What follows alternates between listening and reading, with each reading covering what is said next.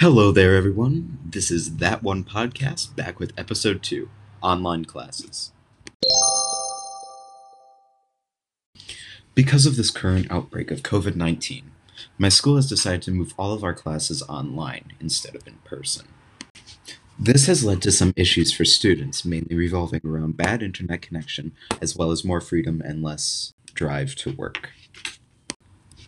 For me, at least, I find it much more difficult to focus on school while working from home.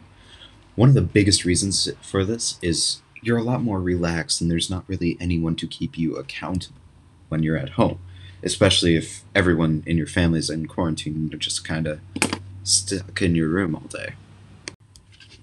That's all for this podcast, but I hope you guys see it soon.